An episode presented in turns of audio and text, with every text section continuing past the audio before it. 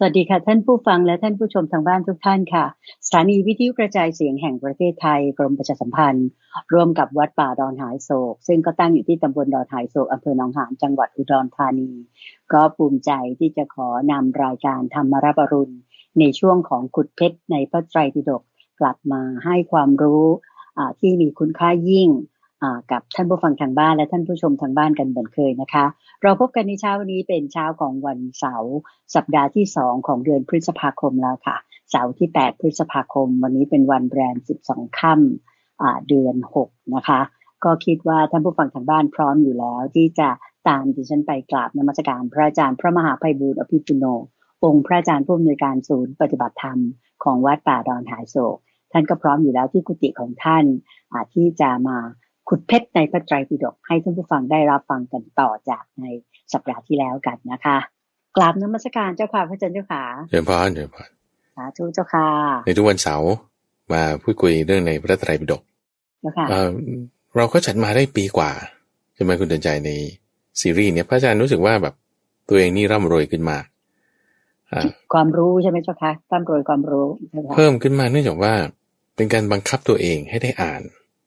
เกิดมาจะมาพูดคุยกับคุณใจกับท่านผู้ฟังเนี่ย ตัวพระอาจารย์เองต้องอ่านมาก่อนแล้วอ่านเนี่ยคือไม่ใช่อ่านรอบเดียว คือเทียบเคียงด้วยกับเอ๊ะแปลตรงนี้ทำไมแปลงี้เราไปอ่านของ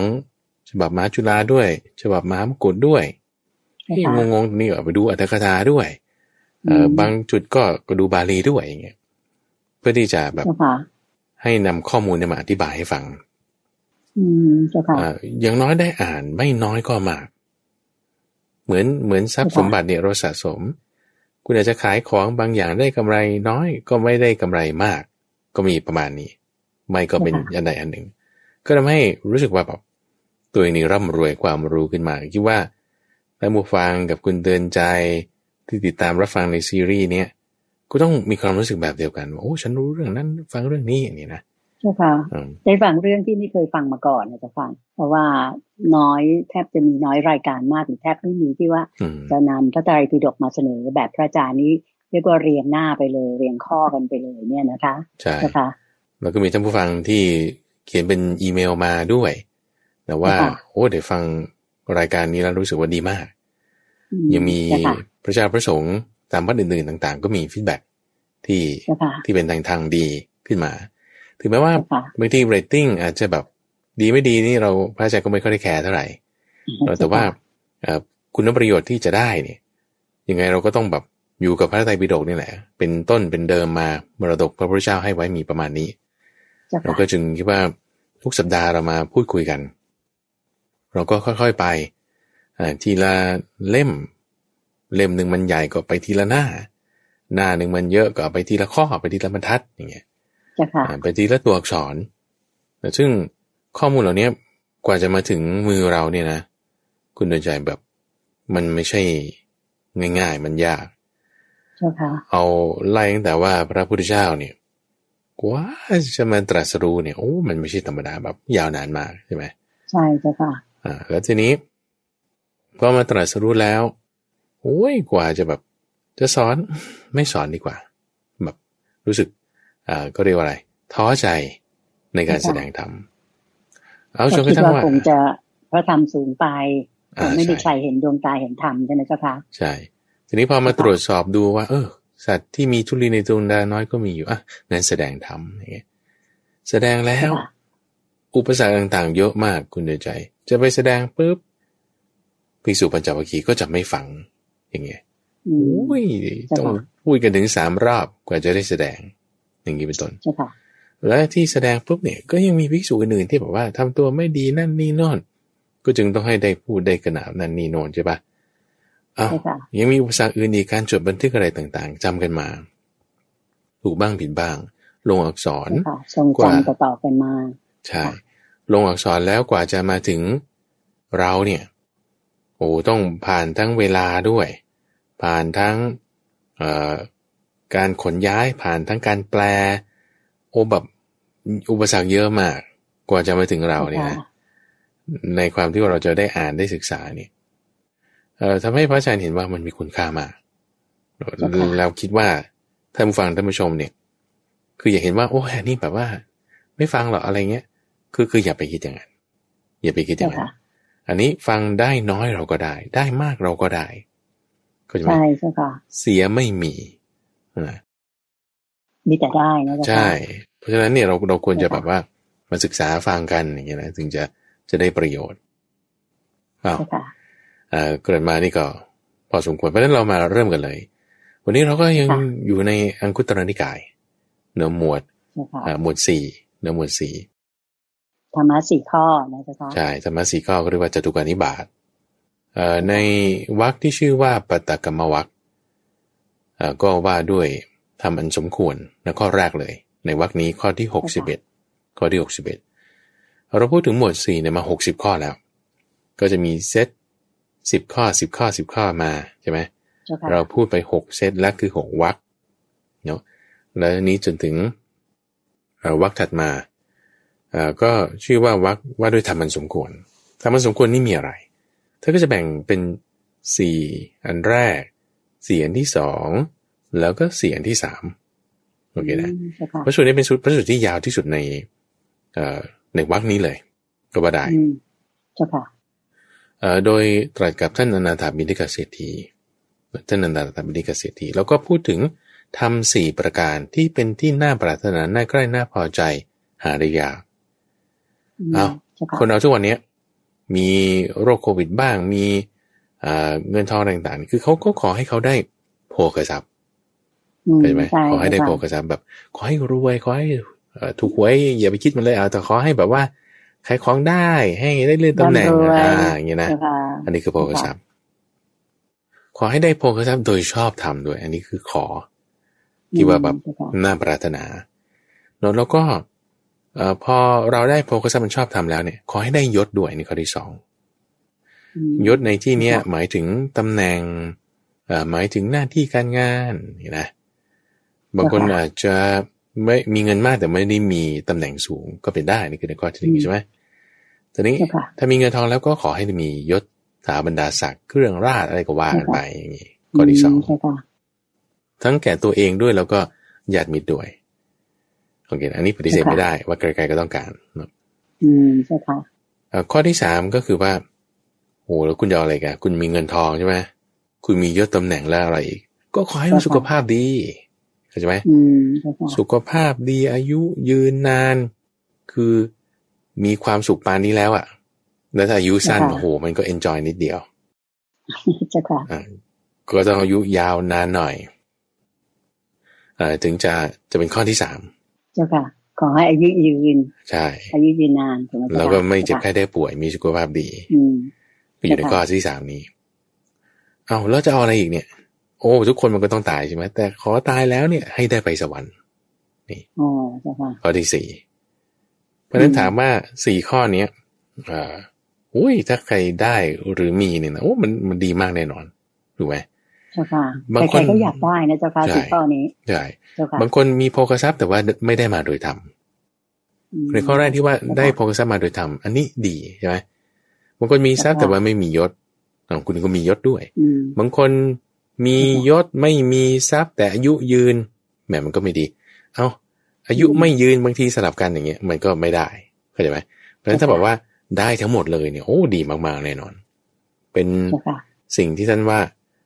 น่าปรารถนาน่าใกล้น่าพอใจ หาได้ยากในโลกโอเคนะที่ที่ว่าหาได้ยากนี่คือหมายความว่า ในบรรดาร้อยเปอร์เซ็นต์ อาจจะมีไม่กี่เปอร์เซ็นต์ที่จะได้ครบทั้งสี่ข้อนี้ อันนี้เป็นความจริงเลยเจ้าค่ะอาจารย์เจ้าค่ะแม้แต่ในปัจจุบันนี้นะเจ้าค่ะใช่ใช่ที่ว่าเราจะเห็นอยู่ทั่วไปในสังคมนี้เจ้าค่ะคำถามก็คือว่า เอแล้วจะทำยังไงให้ได้สี่ข้อที่ว่าน่าปลื้มใจน่าพอใจนี้ทํำยังไงท่านก็จึงพูดถึงธรรมะอีกสี่ข้อหนึ่งบอกว่าธรรมะสี่ประการที่จะพูดต่อไปนี้จะเป็นไปเพื่อให้ได้ธรรมะสี่ประการที่พูดไปแล้วนั้น โอเคเจ้าค่ะ อะไร ตรงนี้เป็นจุดน่าสนใจเจ้าค่ะว่ากว่าจะได้สี่ข้อแรกที่ทุกคนอยากได้เนี่ย ต้องทำอะไรบ้างใช่นิมนต์เลยเจ้าค่ะอ่าก็จึงพูดถึงสัมปทาสี่ประการ สัมปทาสี่เอ่อคือศรัทธาสัมปทาคือความถึงพร้อมด้วยศรัทธาศีลสัมปทาคือความถึงพร้อมด้วยศีลชาคะสัมปทาคือความถึงพร้อมด้วยการสละออก แล้วก็ปัญญาปัญญาสัมปทาคือความถึงพร้อมด้วยปัญญาอืม นี่ยกหัวข้อขึ้นมาในประสูตรนี้นะเราต้องอธิบายเหมือนที่บอกว่าศรัทธาสัมปทาเนี่ย คือไม่ใช่ว่าศรัทธางมงายนะ แต่ว่าศรัทธาในการตรัสรู้ของพระพุทธเจ้านี่ว่า เพราะเหตุอย่างนี้อย่างนี้ท่านเป็นพระอรหันต์เป็นสมมาสัพพุทโธเป็นต้นนี่คือศรัทธาสัมปทากบฏอิติปิโสที่เราทราบใช่ค่ะทีนี้ถ้าถ้าขึ้นหัวข้อด้วยว่าศรัทธาแล้วเนี่ย แล้ว อิติปิโสใช่ไหมก็ต้องสวากขาโตแล้วก็สุปฏิปันโนด้วยอืมใช่ค่ะหมายความว่ารัตนสามนี่ก็ต้องมาด้วยกัน ครบใช่ค่ะใช่ใช่อันนี้คือหมายความว่า ถ้าเราจะขยายความออกไปนะถ้าถ้าเราเห็นคำว่าศรัทธาเมื่อไหร่แล้วยกเรื่องอิติปิโสเนี่ย มันจะต้องมีธรรมโมสังโฆต่อไปด้วยแน่ ถ้าจะพูดให้เต็มแต่ที่พูดจะย่อก็แค่ว่าศรัทธาในก้อนนี้อันเดียว นี่ก็ข้อที่หนึ่งแต่มาในข้อที่สองก็คือศีลศีลก็ศีลห้าเหล่านี้แหละ ศีลห้าเหล่านี้แหละ ศีลที่ไม่ขาดไม่ทะลุไม่ด่างไม่พร้อยเป็นอิสระจากตัณหา ไม่ถูกทิฏฐิทูกคำเป็นไปเพื่อสมาธิ ถึงพร้อมด้วยศีลข้อที่สามคือความถึงพร้อมด้วยการสละออกคือจากะคือการบริจาคการบริจาคก็คือเป็นการให้การสละออกก็จะมีสองรูปแบบซึ่งข้อต่อไปเราจะพูดถึงอยู่ ก็ก็มาพูดที่นี่เลยก็แล้วกันก็คือ สละออกแบบสงเคราะห์ กับสละออกแบบหวังเอาบุญสละออกแบบสงเคราะห์ก็คือสงเคราะห์ญาติให้ญาติยืม สงเคราะห์เพื่อน ให้เพื่อน สงเคราะห์คนที่เขาทำดีๆอะไรก็ให้ให้อย่างนี้เป็นต้นสงเคราะห์แล้วก็ลักษณะว่าให้เพื่อให้เกิดบุญ คือให้ในเนื้อนาบุญนี่คือการบริจาคสองสองประเภทแต่มาในข้อที่สี่ ก็คือว่าปัญญาสัมปทาคือความถึงพร้อมด้วยปัญญาลักษณะความถึงพร้อมด้วยปัญญาข้อนี้มีความน่าสนใจ ที่ก่อนก่อนหน้านั้นเนี่ยเราจะได้ยินว่าปัญญาสัมปทาเนี่ยคือความที่เห็นความเกิดขึ้นและความดับไป เป็นปัญญาอันชำระกิเลสเพื่อให้ถึงความสิ้นทุกข์โดยชอบ มักจะใช้บทเรียนชนะที่พระอาจารย์พูดมาเมื่อสักครู่แต่ว่าในที่นี้เนี่ยเออท่านยกเรื่องนิวรณ์ยกเรื่องนิวรณ์มาว่าคนเราเนี่ย ถ้ามีนิวรณ์นี่คือสรุปนะเพราะว่าย่อนานี้มันยาว บอกว่าถ้ามีนิวรณ์ปุ๊บแล้วคุณถูกนิวรณ์ครอบงำเนี่ยย่อมเสื่อมจากยศเสื่อมจากสุข นิวรณ์นี่คือหมายถึงการมฉันทะใช่ไหมคือความพอใจกำหนัดยินดีในการพยาบาทความง่วงซึม ความฟุ้งซ่านรำคาญใจความเครือบแคลงเห็นแย้งห้าอย่างเนี้ยจะทำให้แบบเสื่อมจากยศ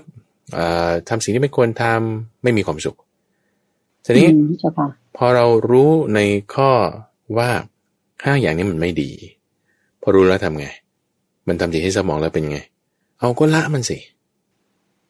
ปัญญานะ ปัญญาเราต้องเห็น ปัญญาเราต้องเห็นว่าอินิวรณ์ห้าเนี่ย คุณต้องละเมื่อรู้ว่ามันทำให้จิตเศร้าหมองไม่ดีแล้ว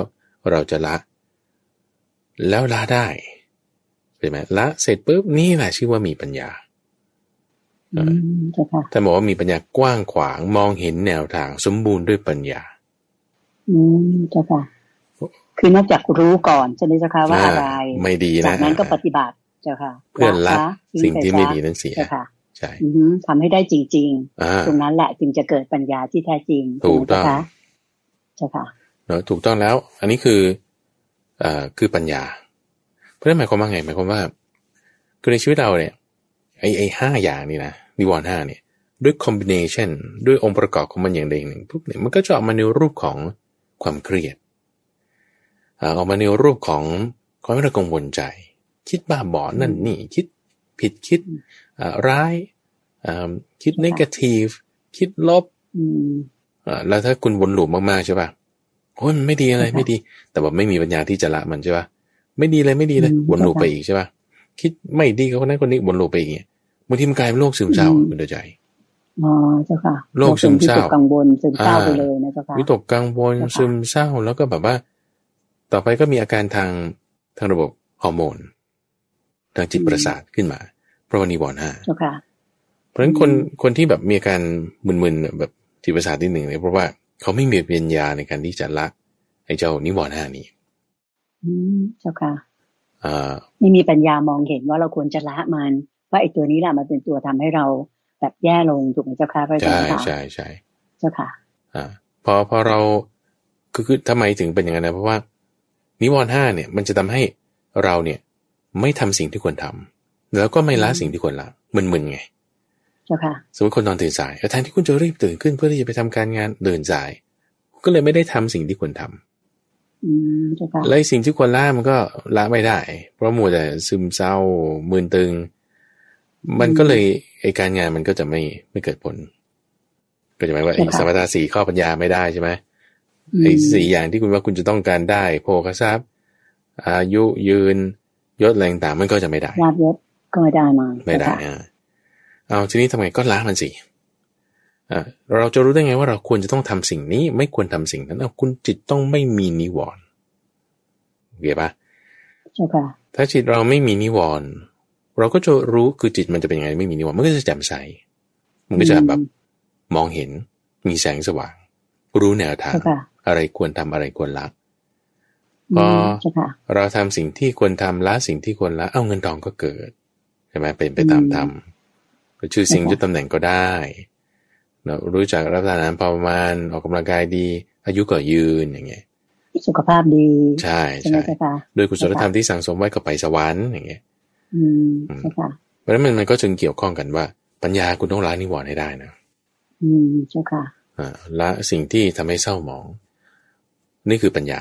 ทำให้มีปัญญากว้างขวางมองเห็นแนวทางใช้คำนี้ มองเห็นแนวทางทางที่จะไป เพราะฉะนั้นข้อนี้สำคัญมากเจ้าค่ะ ทีนี้ประเด็นก็คือว่า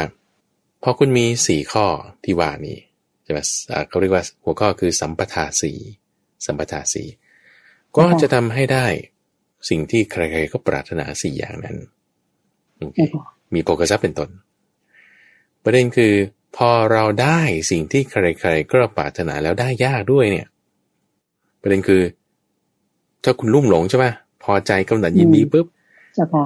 ไอ้ปัญญาสัมปทา มัน หายไปทันทีอืมเจ้าค่ะอันนี้สำคัญเลยนี่อืมเจ้าค่ะคือหมายถึงบางคนเนี่ย พอไปรุ่มหลงในลาบยศสารเสริญตำแหน่งอะไรต่างๆใช่ไหมคะอ่าคือบางคนเนี่ยพอตอนตำแหน่งตอกต่อยอยู่ แบบว่าขันแข็งขยันขันแข็งเอ่อไม่โกไม่มีปัญหาอะไร แต่พอตำแหน่งมันสูงขึ้นสูงขึ้นใช่ปะตอนตอกต่อยอยู่เนี่ย คือคุณโกงอะไรไม่ได้ละถูกเขากูถูกเขาดูแลอะไรต่างพอขึ้นมาหน่อยเนี่ย เอ้ยมันเริ่มมีช่องทางเฮ้ยล้านสองล้านไม่เอานะพอโตขึ้นอีกหน่อยปุ๊บมันเริ่มมีช่องทางมากขึ้นยี่สิบสามสิบล้านเอาไหมอืมไม่เอานะไม่เอานะพอโตมากขึ้นร้อยล้านเอาไหมนี่มันมีมันจะมีช่องที่ให้แบบว่าเราลุ่มหลงพอใจเพลิดเพลินแล้ว สัมปทาสีคุณรักษาไม่ได้ละสีคุณผิดละอ๋อใช่เหมือนมันมาล่อรวงใช่ล่อใจเราว่าอย่างนั้นก็มัน โตขึ้นนะคะพอมีเงินทองมากขึ้นแทนที่จะสละออกได้ ไม่สละเหนียวมากขึ้นอีก ยิ่งมียิ่งเหนียวเออทำไมเป็นอย่างนี้จากค่าสัมปทานก็ลดลงหายไปเพราะนั้นท่านจึงเตือนไว้ในกรณีว่าพระคุณธรรมสี่ประการคือสัมปทานสี่เพื่อให้เกิดธรรมะที่น่าปรารถนาอีกสี่อย่างแล้วเนี่ย คุณจะต้องใช้ไอ้เงินทองอะไรต่างๆเหล่านี้อายุที่คุณมีเนี่ยไปในสี่นาทีเป็นในการใช้จ่ายทรัพย์สี่นาที มีอะไรบ้างจ้ะคะเขาเรียกว่าทำกรรมอันสมควรด้วยทรัพย์นั้นที่ได้มาโดยธรรมโอเคอ่าซึ่งซึ่งรายตรงนี้เดี๋ยวจะมาพูดในข้อต่อไปด้วยน่าสนใจมากอ่าเอาเอาว่าใช้จ่ายในสี่ข้อเนี่ยก็คือ การใช้จ่ายทรัพย์สี่สถานที่พระอาจารย์พูดอยู่เป็นประจำเลยอืมที่แบ่งทรัพย์ใช่ไหมจ๊ะคะถูกต้องแบ่งงบประมาณหนึ่งคือบำรุงเลี้ยงให้อิ่มหนำบริหารให้อยู่เป็นสุขโดยถูกต้องในใครบ้าง ตัวเองมารดาวิดาเพื่อนฝูงลูกน้องเรื่องต่างนี่ลูกเต้าครอบครัวครอบครัว แล้วก็แบบคู่ค้าพนักงานที่จัดการบริหารให้ได้โดยธรรมนั้นอันนี้คือใช้จ่ายในการในในความที่ว่าองค์กรของเรา กลุ่มคนของเรา นี่ก็ที่หนึ่งหน้าที่แรก ทีนี้ว่าถ้าบอกว่าไม่บริหารใช้จ่ายให้โดยถูกต้องมันก็จะไม่ดีใช่ไหม ตรณีเกินไปก็ไม่ได้คุณก็ต้องใช้ในข้อที่หนึ่งนี้ ใช้ในข้อที่สองก็คือว่า ป้องกันอันตราย ที่จะเกิดขึ้น กับทรัพย์นี้ คือบางทีคุณก็ต้องจ่ายประกันจ่ายค่ายามจ่ายภาษี ป้องกันทรัพย์เนี่ยไม่ให้เกิดภัยจากไฟจากน้ำจากโจรจากพระราชาจากทายาทอันไม่เป็นที่รักเนี่ยอันนี้ต้องรู้จักใช้จ่ายทรัพย์ในการป้องกัน ข้อที่สองป้องกันรักษาอนุรักษ์ไว้นะเจ้าค่ะเงินทองของเราด้วยวิธีการต่างๆใช่ซึ่งอันนี้ก็จะรวมถึงการที่แบบเปลี่ยนรูปแบบของการลงทุนนั้น คือคือไปลงทุนในรูปแบบอื่น เช่น คุณเปลี่ยนจากเงินสดให้เป็นทองคำคุณเปลี่ยนจากเงินสดเป็นตราสารหนี้หรือว่าหุ้น อย่างนี้เป็นต้น เพื่อที่จะรักษาเอาไว้เข้าใจไหมในในรูปของเงินสดบางทีมันรักษายากก็เปลี่ยน เป็นอย่างอื่น เพื่อให้เกิดการรักษาได้นี่คือข้อที่สองแต่มาในข้อที่สามก็คือทำพลีกรรมทำพลีกรรมก็คือการสงเคราะห์ สงเคราะห์ สงเคราะห์ญาติสงเคราะห์ แขก สงเคราะห์ ผู้ที่ล่วงลับไปแล้ว สงเคราะห์ประเทศสงเคราะห์เทวดา ส่วนข้อที่สี่ก็คือ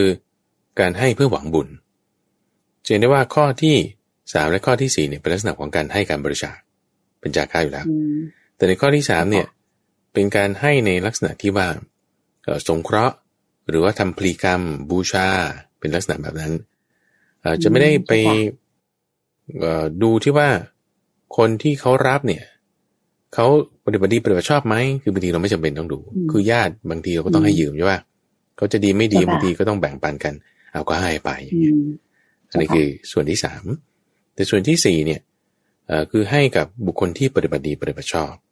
มีขันติโสรจะฝึกทำตนให้มีความอดทนมีความสงบสงเงียมให้น้อยก็ได้ผลมาก คือภิกษุหรือสมณะที่มีราคะโทสะโมหะน้อยเจ้าค่ะการที่เราได้สิ่งที่น่าพอใจน่าปรารถนาสี่อย่าง มีโภคทรัพย์เป็นต้น แล้วคุณใช้จ่ายโภคทรัพย์เนี่ยในสี่หน้าที่นี้ อันนี้ชื่อว่ารู้จักรักษาอย่างถูกต้องเหมาะสมโอเคนะเพราะฉะนั้นเงื่อนไขสี่อย่างสี่อย่างในพระสูตรข้อที่หกสิบเอ็ดเนี่ย อันนี้พระอาจารย์ว่าครบถ้วนมากเลย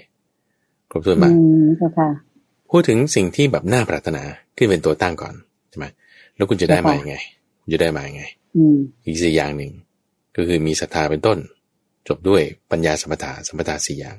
แล้วคุณได้มาแล้วเนี่ย คุณจะใช้จ่ายไปยังไง ให้ไม่ถูกต้องในสี่หน้าที่เนี่ยแค่แค่เราทำสมการเนี้ยให้มันเหมาะสมเข้าใจไหมให้มันเหมาะสมให้มัน balance ให้ได้ แค่นี้แหละแล้วแล้วแล้วซึ่งลักษณะเนี้ยอย่างคุณปฏิบัติตามศีล คุณมีปัญญาคุณมีสัมปทาสีเนี่ย มันไม่ได้ไม่ได้ใช้เงินเลยด้วยซ้ำก็ใช่ไหมเจ้าค่ะ มีคุณมีค่าแรงขั้นต่ำก็ก็ยังไปได้อ่าแล้วพอไอ้สิ่งนี้มันก็จะค่อยๆ สะสมไอ้สิ่งที่ว่าน่าปรารถนาน่าพอใจมีโภคทรัพย์เป็นต้นเนี่ย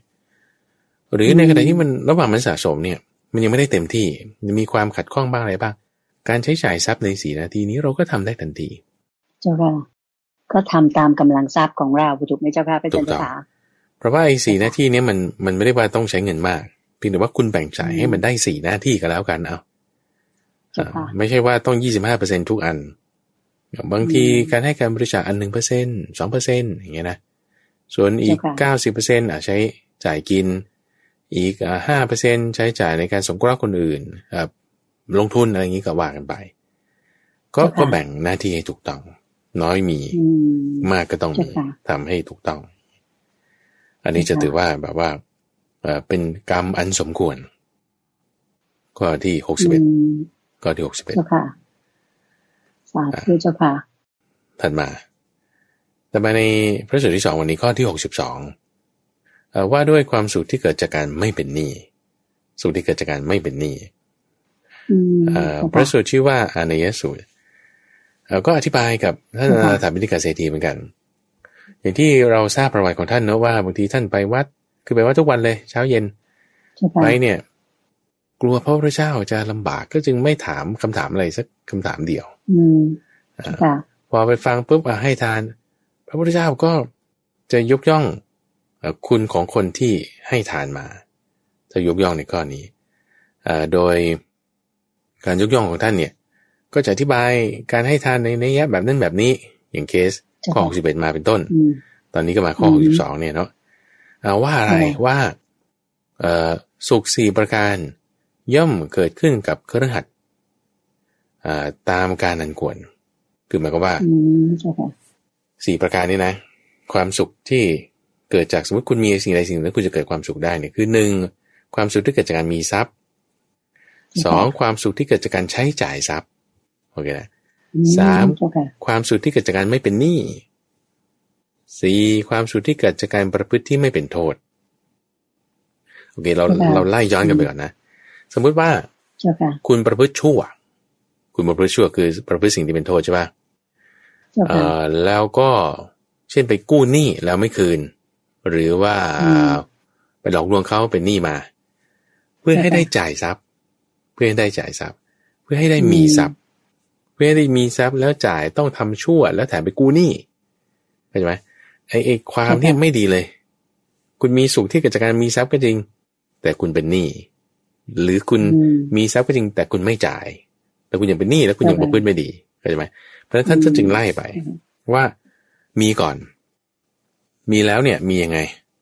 เออก็ต้องไม่กู้หนี้มา แล้วก็ต้องไม่ได้ทำชั่วมาเจ้าค่ะบางคนมีแล้ว แต่แบบเหนียวตระหนีไม่ใช้จ่ายอ่า ก็ไม่ได้ความสุขที่เกิดจากการมีทรัพย์นั้น ซึ่งตรงเนี้ยท่านใช้คำฉลาดมากเลยคือโภคสุขโภคสุขคือสุขที่เกิดจากการจ่ายทรัพย์ เพราะฉะนั้นเราเรียกว่าโภคทรัพย์โภคทรัพย์เนี่ยคือหมายความว่า ถ้าคุณเก็บไว้คุณคุณไม่สุขนะ แต่คุณจ่ายแล้วได้ไอ้ความได้ตรงเนี้ย ที่คุณจ่ายไว้เนี่ยลาบที่ได้เนี่ย มันทำให้เราเกิดความสุขเช่น คุณซื้ออาหารอร่อยๆคุณซื้อทัวร์ต่างประเทศ มันสมไปไม่ได้ก็ทัวร์ในประเทศอะหรือไม่ก็ซื้อข้าวของสั่งออนไลน์เอามาส่งเราก็มีความสุขเจ้าค่ะทีนี้บางคนเนี่ย ขี้เหนียวไม่ได้สุขจากตรงนั้นเราดูเลขในบัญชีอย่างเงี้ยเออมีความสุขเข้าใจไหมเออทีนี้บางคนเนี่ยพอดูเลขในบัญชีมีความสุขฉันมี แล้วก็ดูบัญชีที่เป็นหนี้ด้วย liability โอ้ก็มีด้วยโอ้โหมันก็เป็นทุกข์อ่า asset คุณก็มี liability คุณก็มี ก็ก็ไม่ดีอะไร l i ที่คือคือหนี้สินใช่ไหมเอาถ้าหนี้สินไม่มีเลย โอ้ดีมาก ก็จะจะเป็นสุขได้ แล้วก็ความที่ไม่มีโทษ ทีนี้ท่านอธิบายว่าสุขที่เกิดจากความมีโภคทรัพย์เนี่ยคือยังไง เราเรามาลงในรายละเอียดเนาะดีค่ะคือการที่คุณหาทรัพย์ได้มา คือบางคนเนี่ยมีความสุขในการทำงาน คือก่อนที่เราได้มาใช่ไหมในจุดที่ว่าคุณจะได้มาเนี่ย คุณทำอะไร คุณทำอะไรให้ได้เงินนั้นมาโอเคซึ่งความได้มาเนี่ยคือเป็นตัวเลขในบัญชี เช่น คุณทำโปรเจกต์ใจสักโปรเจกต์หนึ่งหรือคุณขยันขันแข็งในหน้าที่การงานใดหน้าที่การงานหนึ่งตอนทำงานไปมีความสุขด้วย โอเคนะอาบเหงื่อต่างน้ำก็ก็แบบพอมีความสุขฉันชอบงานนี้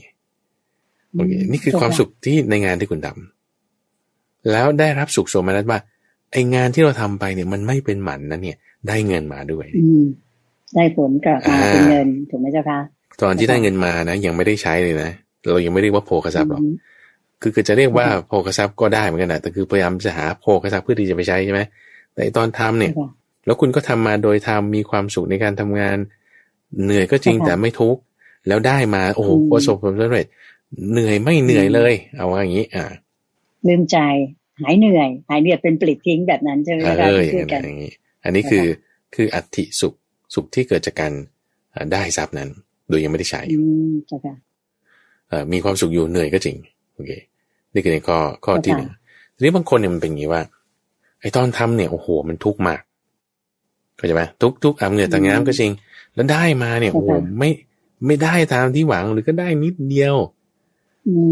บางทีขาดทุนซ้ำเออเนี่ยก็คือ คุณจะไม่ได้สุขที่เกิดจากการได้ข้อนี้ไงในอิทธิสุขข้อแรกเนี่ยคุณจะไม่มี ราะฉะนั้นในในสุขทั้งสี่ข้อที่พูดถึงเนี่ยมันมันยากนะ คือหมายถึงว่าใครๆก็ปรารถนาถูกไหมล่ะใครก็ตามปรารถนาที่ว่าจะได้รับตามการตามสมัย ในที่คือท่านพูดถึงสุขสี่ประการที่ผู้บริโภคกามเนี่ยอาจจะได้รับตามการตามสมัยในข้อแรกคือความสุขที่เกิดจากการมีทรัพย์มีได้มา เพราะคุณทุ่มเทลงไปทำสองคือใช้จ่าย ใช้จ่ายใช้จ่ายใน ลักษณะที่ว่าเงินที่คุณได้มาเนี่ยไปใช้จ่ายด้วยการคือในหน้าที่สี่นาทีนั้นในหน้าที่สี่นาทีที่พูดถึงในแต่ก็สักครู่อ่าใช่บำรุงเลี้ยงมาดาบิดาตัวเองคนรอบข้าง ลงทุนรักษาทรัพย์บริจาคสงเคราะห์ แล้วก็ให้เกิดบุญ ซึ่งมันก็เป็นลำดับของความสุขที่มากขึ้นไปโอเคนี่คือใช้สอยโภคทรัพย์ ก็จะมีความสุขแบบโภคะ นี่คือข้อที่สองก็เรียกว่าโภคสุข ส่วนข้อที่สามที่ว่าสุขจากการไม่มีหนี้เนี่ย คืออนัญญสุขก็เป็นชื่อของพระสูตรนี้เลยอนัญญสุขอพอเรามีได้ใช้แล้วก็ไม่เป็นหนี้ใคร เอออันเนี้ย มันเป็นสุขที่ขึ้นมาอีกข้อที่สามไม่เป็นหนี้ใคร อืม ก็คือปัจจุบันนี้ ความจริงคำสอนของพระพุทธองค์เนี่ยเจ้าค่ะพระอาจารย์เจ้าค่ะที่ท่านให้ต่อท่านเศรษฐีอนาถบิธิกะเนี่ย มันเป็นสิ่งที่เป็นจริงเรื่อยมาจนกระทั่งถึงปัจจุบันนะเจ้าค่ะพระอาจารย์เหมือนกับเป็นเรื่องของวิทยาศาสตร์นะเจ้าค่ะว่าจริงแท้แน่นอน พิสูจน์ได้จนถึงปัจจุบันนี้ ทุกคนก็เป็นแบบนี้กันเจ้าค่ะอ่าไม่มีหนี้เดี๋ยวถ้ามีหนี้เนี่ยโอ้มันต้องถูกทวงถูกตามอ่าหลบหนีแล้วก็ต้องถูกจับอะไรต่างๆโอ้มีมีปัญหา การที่ไม่มีหนี้เนี่ย จึงเป็นสุขของคนผู้บริโภคกรรมใช่ถึงเป็นสุขข้อนี้ ถ้ามีหนี้อันนี้เป็นทุกข์ของคนบริโภคกรรมใช่เจ้าค่ะ ถ้าเปรียบเทียบวันไหนที่ใช้หนี้หมด แล้วกับวันที่มีหนี้โอ้ดีใจมากเลยเนาะเลยนะเจ้าค่ะใช่แต่บางคนก็ถ้าไม่มีหนี้ไม่มีสุขแล้วนะเจ้าค่ะใช่ ซึ่งลักษณะที่ว่าหนี้เนี่ย ถ้าไปเปรียบเทียบกับในข้อมือสุกรูที่พูดถึงนิวรณ์ห้าในหัวข้อของ ปัญญาสมถะนี่นะท่านก็จะเปรียบกับคนที่มีความอยาก มีความอยากมีการมตัณหาก็เรียกว่าการมฉันทะคือความพอใจในกาม ซึ่งการนั้นไม่มีแต่ว่าคุณพอใจในสิ่งนั้น ก็คือไม่มีแล้วอยากมีทำไงก็ไปกู้หนี้เนี่ยมันจึงเป็นหนี้แต่จะอุปมาอุปไมยนะ อุปมาอุปไมยของหนี้เนี่ย เปรียบเหมือนกับคนที่มีนิวรณ์ห้าในข้อแรกโอเคอ่า ทีนี้ถ้าไม่มีหนี้ด้วย ดีมากเลย มีความสุขมาก ถัดไปอีกแต่บีในข้อที่สี่เนี่ยที่บอกว่าสุขที่เกิดจากความประพฤติที่ไม่มีโทษ ก็เรียกว่าอนาวัชสุข คือเราไม่ได้มีกรรมทางกายวาจาใจที่ไม่ดี ในการกระบวนการดำเนินชีวิตของเราโอเคคือถ้ามี ทุจริตกายวาจาใจ เราจะมีโทมนัสคือความทุกข์ใจแต่ถ้าเราไม่มีทำไม่ดีไม่มีใช่ไหมเราก็จะมีความสุขใจกายวาจาใจอันไม่มีโทษโอเคทีนี้ท่านท่านบอกอย่างนี้บอกว่าในคาถาสรุปท้ายพระสูตรนี่นะเอาข้อสุดท้ายข้อเดียวเนี่ยเอาข้อสุดท้ายข้อเดียว ความสุขที่เกิดจากการประพฤติไม่มีโทษเนี่ย เอาข้อสุดท้ายเนี่ย แบ่งออกสิบหกส่วน แล้วเอาสามข้อแรกรวมกันเนี่ยหนึ่งส่วนของข้อสุดท้ายเนี่ย มันยังใหญ่กว่า ไอ้สามข้อแรกรวมกันอีก อืมเจ้าค่ะ คือการที่จะประพฤติดำรงชีวิตอย่างดีถูกไหมเจ้าค่ะใช่โดยธรรมอยู่ในศีลในธรรมเจ้าค่ะ ถูกต้องไอ้ความสุขสามอย่างแรกเนี่ย มันไม่ได้หนึ่งในสิบหกของความสุขอย่างข้อสุดท้าย ความที่อยู่ในศีลธรรมด้วยซ้ำอันนี้เติมไว้เจ้าค่ะทำไมทำไมถึงเปรียบเทียบอย่างนั้น เอ่อเพราะฉะนั้นหมายความว่า อย่างสมมติเวลาที่เราไม่มีเงินเวลาที่แบบจนใช่ป่ะแล้วก็ถูกเขาทวงหนี้คือเงินคุณก็ไม่มี ใช้จ่ายทรัพย์คุณก็จ่ายไม่ได้ แล้วแถมมันถูกเขาทวงหนี้อีกโอเคแต่ว่าถ้าเรายังนึกถึงความดีของเราได้ไงเข้าใจไหมเรายังนึกถึงความดีของเราได้ ตรงจุดเนี้ยอย่างน้อยคุณยังมีที่พึ่ง ในจิตใจของเรา เรายังมีที่พึ่ง นั่นเดี๋ยวนั้นนะเดี๋ยวนั้น ที่คุณถูกทวงหนี้ไม่มีเงินจ่ายนั่นนี่แล้วก็ทรัพย์ก็ไม่มี แต่ว่าตอนนั้นคุณยังมีความสุขใจ แล้วถ้าตายไป คุณมีสุคติโลกสวรรค์โอเคนะนี่ตามไปไม่ได้โอเคไหมโภกทรัพย์ที่คุณจะไปซื้อก๋วยเตี๋ยวมากิน โอ้ยสวรรค์มันมันจะไม่ต้องพูดก๋วยเตี๋ยวหรอก อร่อยกว่านั้นอีกอย่างนี้เป็นต้นอ่าอันนี้คือจึงมีค่ามากกว่า ไม่ต้องพูดถึงสิบหกส่วนเอาร้อยหกสิบส่วนเลยก็ได้ความสุขที่เกิดจากการมีความประพฤติที่ไม่มีโทษดีกว่า ทีนี้คนเรามันเป็นอย่างนี้บ้างบางทีเขาแลกผิด แลกผิด หมายความว่า เอาหน้าฉันก็โกงเอาเพื่อให้ได้เงิน ให้ได้มีความสุขจากการมีเข้าใจไหมอ่าแล้วเวลาใช้ เวลาใช้จ่ายเนี่ยบางทีเขาเซอร์วิสไม่ดีก็ด่าอีกอ่า คุณไปโรงพยาบาลเขาบริการไม่ดีก็พูดเน็บเข้าอีกอย่างเงี้ยอันนี้คือจะใช้จ่ายให้มันเกิดสุข แต่มันไม่เกิดไปเกิดโทษอย่างนี้เป็นต้นด่าเขาว่าเขามันก็ไม่ดีแล้วใช่ไหมอ่าคุณทำประพฤติไม่ดี เพื่อให้ได้มีความสุขสองหรือสามอย่างแรกโอ้ยมันจะไปคุ้มได้ไง ไม่คุ้มเลย อืมใช่ค่ะก็จะไม่คุ้มเลยเพราะฉะนั้นเราเราต้องชั่งน้ำหนักให้ดี ในกรณีชั่งน้ำหนักให้ดี ใช่ค่ะ แล้วแล้วก็จะมีคำถามต่อไปว่าโอ้แต่ฉันถูกบีบคั้นมากอะถูกบีบคั้นมาก คนนี้เขามาทวงหนี้เนี่ยโอ้ยยังจำเป็นจะต้องแบบ เอ่อต้องทำชั่วอย่างนี้เป็นต้นคือคือถ้าสมมติเราไปกู้หนี้นอกระบบนะ มันก็รุนแรงใช่ไหมใช่ใช่ค่ะบางทีเขามาโฆษณาเนี่ยเห็นว่าต้องแบบถึงกับตัดอวัยวะอะไรต่างๆเพื่อที่ไปใช้หนี้อย่างเงี้ย ทีนี้ถ้าบอกว่าเราตั้งมั่นในความดี แล้วเกิดแบบว่าคุณเสียชีวิตไป อย่างเนี้ยความตายนั้นน่ะ ไม่ไม่สูญเปล่าไงเข้าใจไหมไม่เศร้าหมองไม่สูญเปล่าใช่ค่ะคือบางคนมันก็มีความผิดพลาดในชีวิตนี้ก็ธรรมดา เกิดมาบางทีมันก็มีปัญหานั่นนี่ก็โกรธทนเอาอย่างเงี้ยนะแต่เราไม่ทำไม่ดีไงความดีเรารักษาไว้ให้ดีปึ้งเนี่ยความตายของเราเนี่ยไม่สูญเปล่า ชีวิตของเราไม่สูญเปล่าก็จะมันมันยังรักษากันดีอยู่ได้ แล้วแล้วถ้าสมมติว่าถ้า ถ้าแลกกันนะแลกกันว่า เอางั้น ให้กูทำชั่ว เช่นไปขโมยเงินมา แล้วก็เอามาคืนฉันไอชีวิตที่คุณเหลืออยู่เนี่ยมันไร้ค่าสิ้นดีมันมีค่าน้อยเลยเพราะว่าถูกไปในทางด้านมืด ในทางประพฤติไม่ดี เราต้องจังน้ำหนักให้ดีในกรณีเจ้าค่ะอันนี้ถ้าพูดง่าย ๆ ก็คือเหมือนกับเราเนี่ยแม้ว่าเราจะยากจน มีหนี้สินอะไรต่างๆนะเจ้าค่ะพระอาจารย์ แต่ถ้าพระองค์สอนว่าถ้าเรายังดำรงตนอยู่ เรียกว่าอยู่ในศีลในธรรมเป็นคนดีว่างั้นเถอะซื่อสัตย์สุจริต นะเจ้าค่ะเป็นคนดีเนี่ยยังไงยังไงเราก็ถือว่าถ้ายากจนเข็นใจจนกระทั่งไม่มีอะไรทานจนจนตายไปเนี่ย ก็ยังเป็นการตายที่มีคุณค่า เพราะว่าเราก็ยังภูมิใจมีความสุขในความดีของเราถูกไหมเจ้าคะถูกต้องเมื่อจากโลกนี้ไปก็ ไปสุคติโลกสวรรค์แน่นอน เพราะว่าเราถึงลำบากยังไงเราก็ยังยึดมั่นอยู่ในในศีลในธรรมในความดีเป็นคนดีอยู่นะเจ้าคะไม่ใช่ว่าพอลำบากมาก ๆ แล้วก็ไปทำสิ่งที่ชั่วร้าย เพื่อที่จะไปใช้หนี้หรือไปอะไร แต่ว่าชีวิตที่เหลืออยู่เนี่ยมันกลายเป็นเราเป็นคนมีตำหนิไปแล้วว่าอย่างนั้นเถอะเหมือนกับชีวิตด่างพร้อยไปอย่างนั้น ถ้าสรุปอย่างนี้พอพอเข้าทางจะค่ะใช่ไหมคะถูกต้องในในในข้อนี้บางคนก็จะมีความคิดว่า เอาก็ฉันทำดีนะทำไมฉันไม่เห็นได้ดีเลย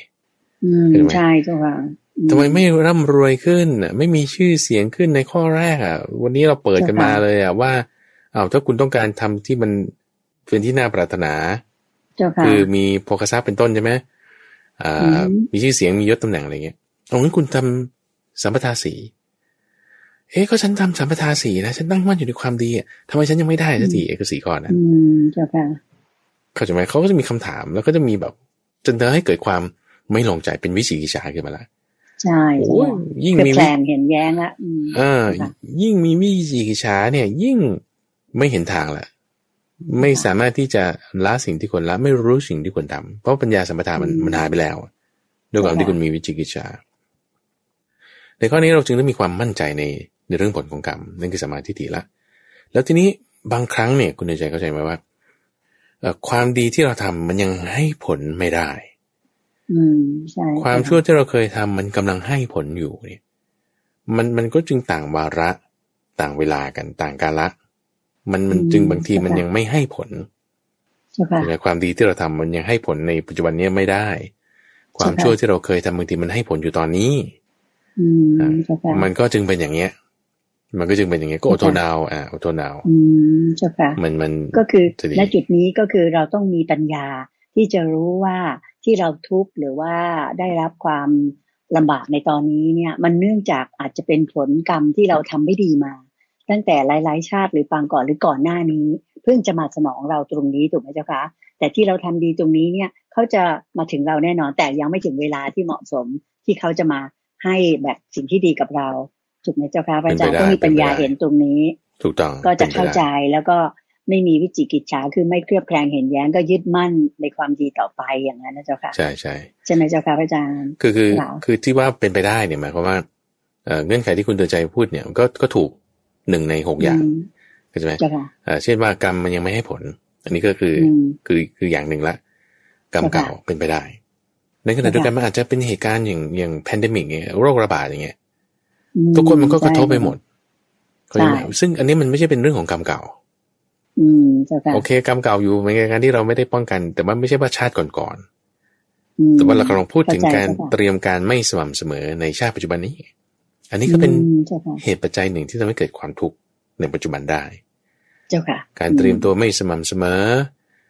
เกี่ยวกับเรื่องคนอื่นกระทำคือมันเป็นอย่างอื่นได้ที่ไม่ใช่แค่กรรมเก่าอย่างเดียว เจ้าค่ะ เข้าใจเจ้าค่ะเพราะฉะนั้นสุขทุกข์มีเป็นธรรมดาอันนี้เราต้องเข้าใจเจ้าค่ะและในขณะเดียวกันเราต้องตั้งมั่นในความดี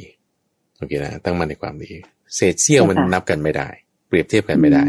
โอเคเจ้าค่ะนี่คือในประสูตรที่สองข้อที่หกสิบสองวันนี้เจ้าค่ะถัดมาอีกถัดมาอีกในข้อที่หกสิบสามในข้อที่หกสิบสามข้อที่หกสิบสามนี่คือพรหมสูตร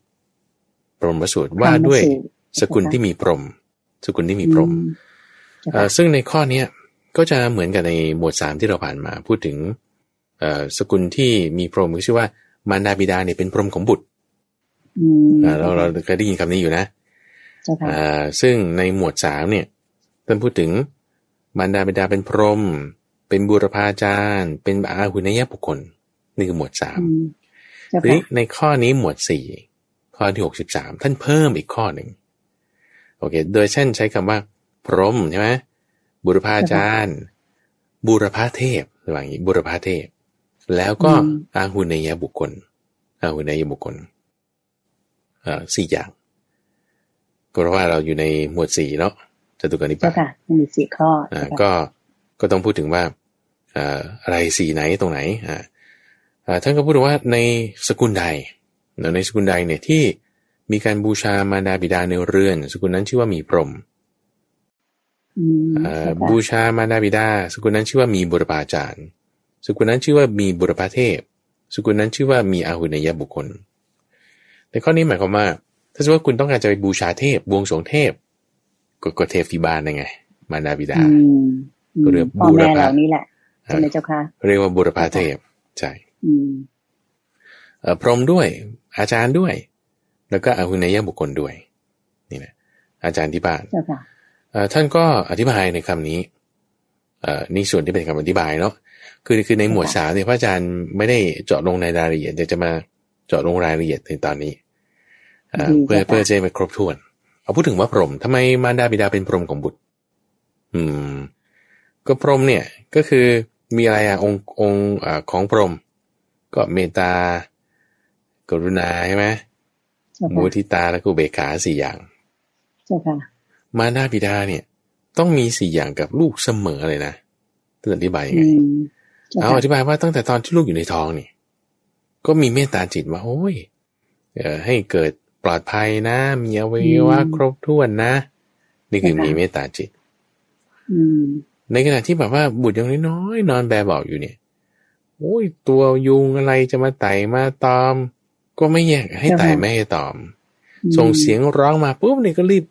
แบบไปดูทันทีด้วยอะไรเนี่ย ด้วยความกรุณาอย่าไม่อยากให้เขาทุกข์เออนี่คือกรุณา แล้วก็เวลาที่แบบลูกเนี่ย เล่นไปมาจนกระทั่งโตขึ้นหนุ่มสาวแล้ว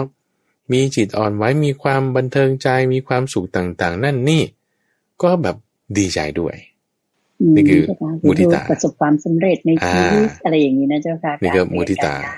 ใช่เจ้าค่ะทีนี้ถ้าไปอีกว่าพอลูกเติบโตขึ้นแล้วก็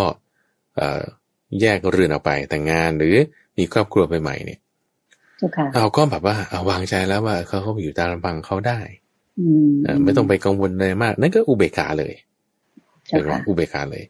เพราะฉะนั้นท่านจึงบอกว่ามาดาบิดาเนี่ย คือจะมีพรหมวิหารเนี่ยกับลูกเสมอเสมอ อุเบกขาไม่ใช่ว่าเฉพาะตอนแต่งงานอย่างเดียวก็ตอนเด็ก ๆก็มีเอเมตตาก็ไม่ใช่เฉพาะตอนเด็ก ๆ เท่านั้น ตอนก่อนเกิดเท่านั้น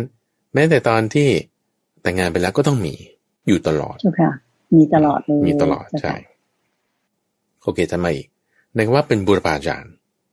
บุรพาจารย์เนี่ยคือเป็นอาจารย์เป็นครูคนแรก แน่นอนว่าหน้าที่ของพ่อแม่อันหนึ่งก็คือว่าให้ศึกษาศิลปวิทยาใช่ปะตอนประถม โอ้ไม่ใช่สิต้องอนุบาลนู่นนะใช่ไหมโอ้ยนั่นก็ยังช้าไปเนอร์เซอรี่ซะส่งลูกไปเนอร์เซอรี่ตั้งแต่ก่อนอนุบาลอีกอะ เขาเรียกอะไรนะคุณใจเตรียมอนุบาลใช่ไหมใช่เตรียมอนุบาลเนอร์เซอรี่แล้วก็ไปอนุบาลแล้วก็ประถมมัธยมต่อไปต่อไปเนี่ย ส่งไปให้เรียนความรู้เนี่ย แต่ว่า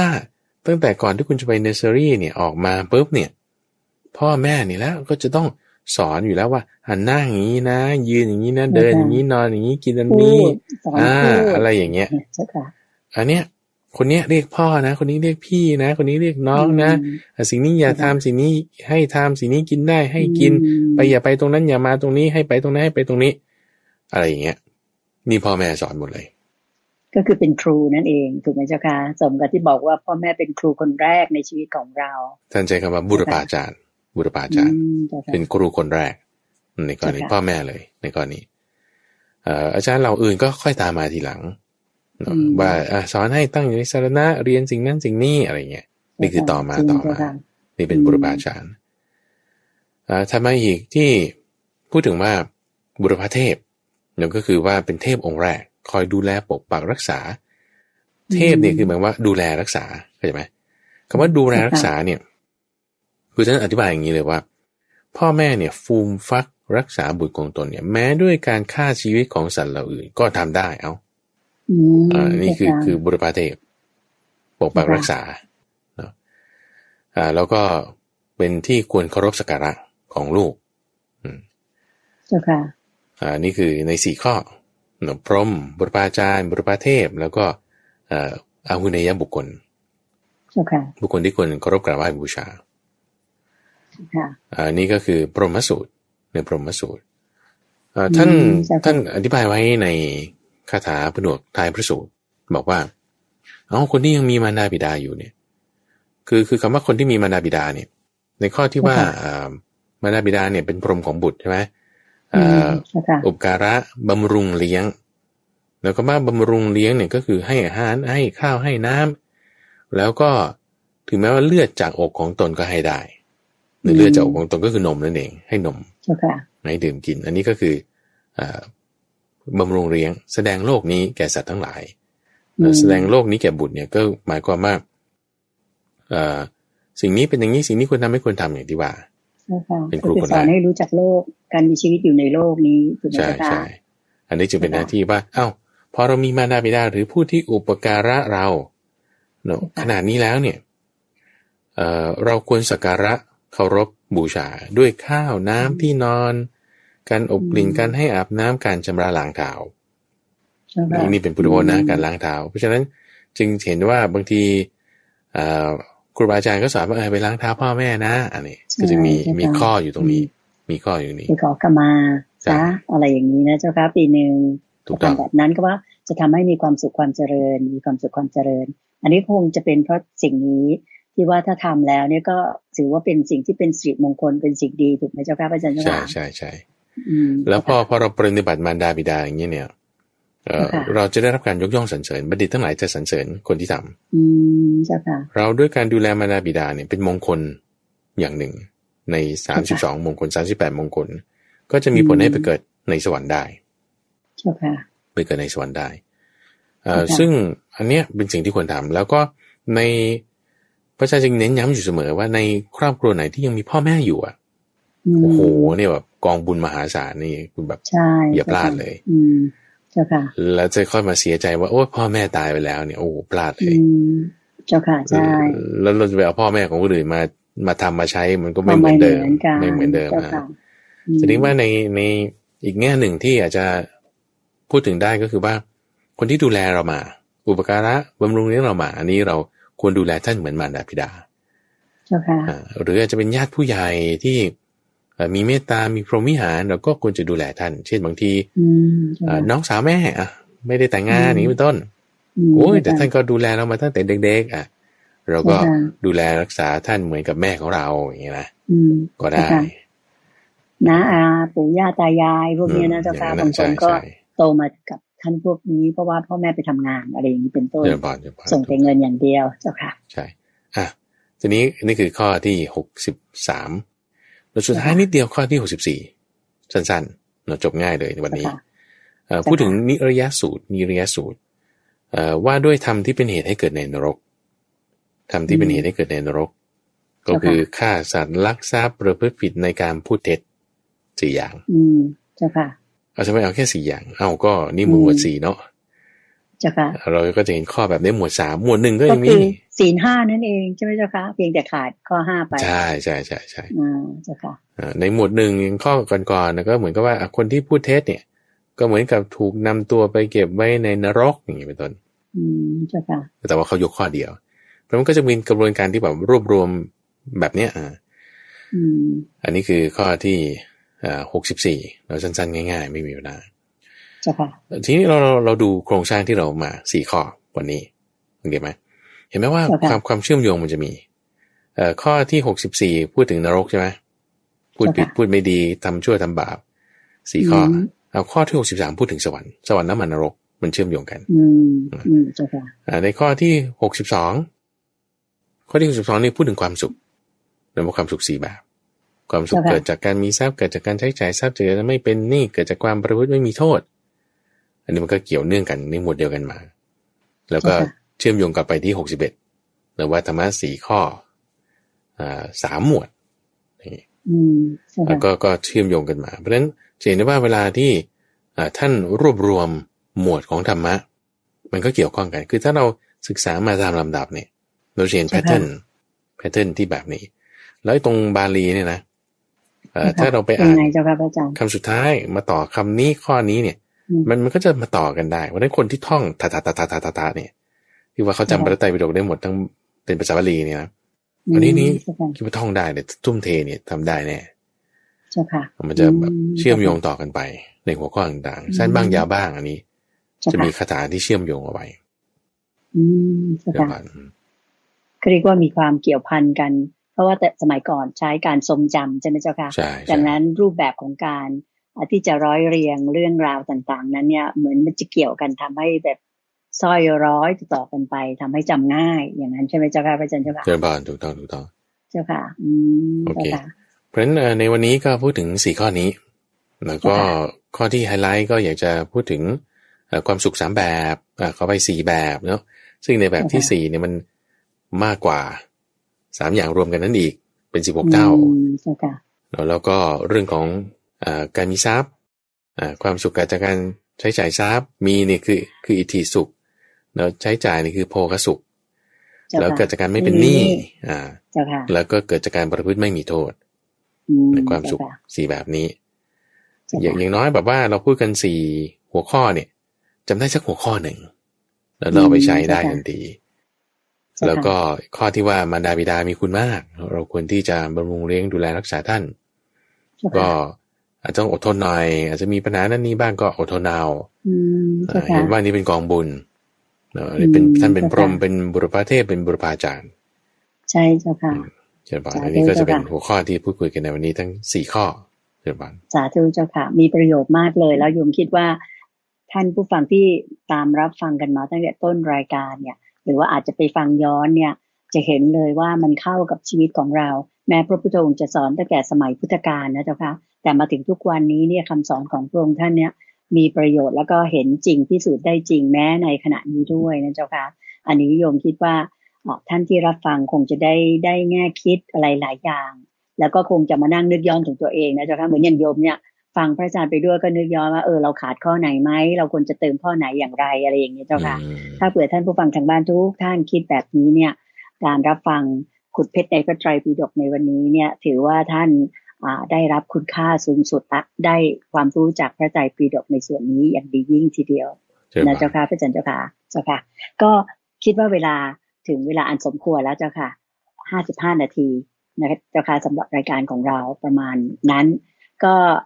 หวังใจว่าท่านผู้ฟังทางบ้านคงจะได้ให้เกียรติติดตามรับฟังอ่าพระอาจารย์พระมหาภัยบูร์อภิปุโน แห่งวัดป่าดอนหายโศกท่านเป็นผู้อำนวยการศูนย์ปฏิบัติธรรมของวัดป่าดอนหายโศก เล่าให้ฟังหรือว่าคุดเพชรในพระไตรปิฎก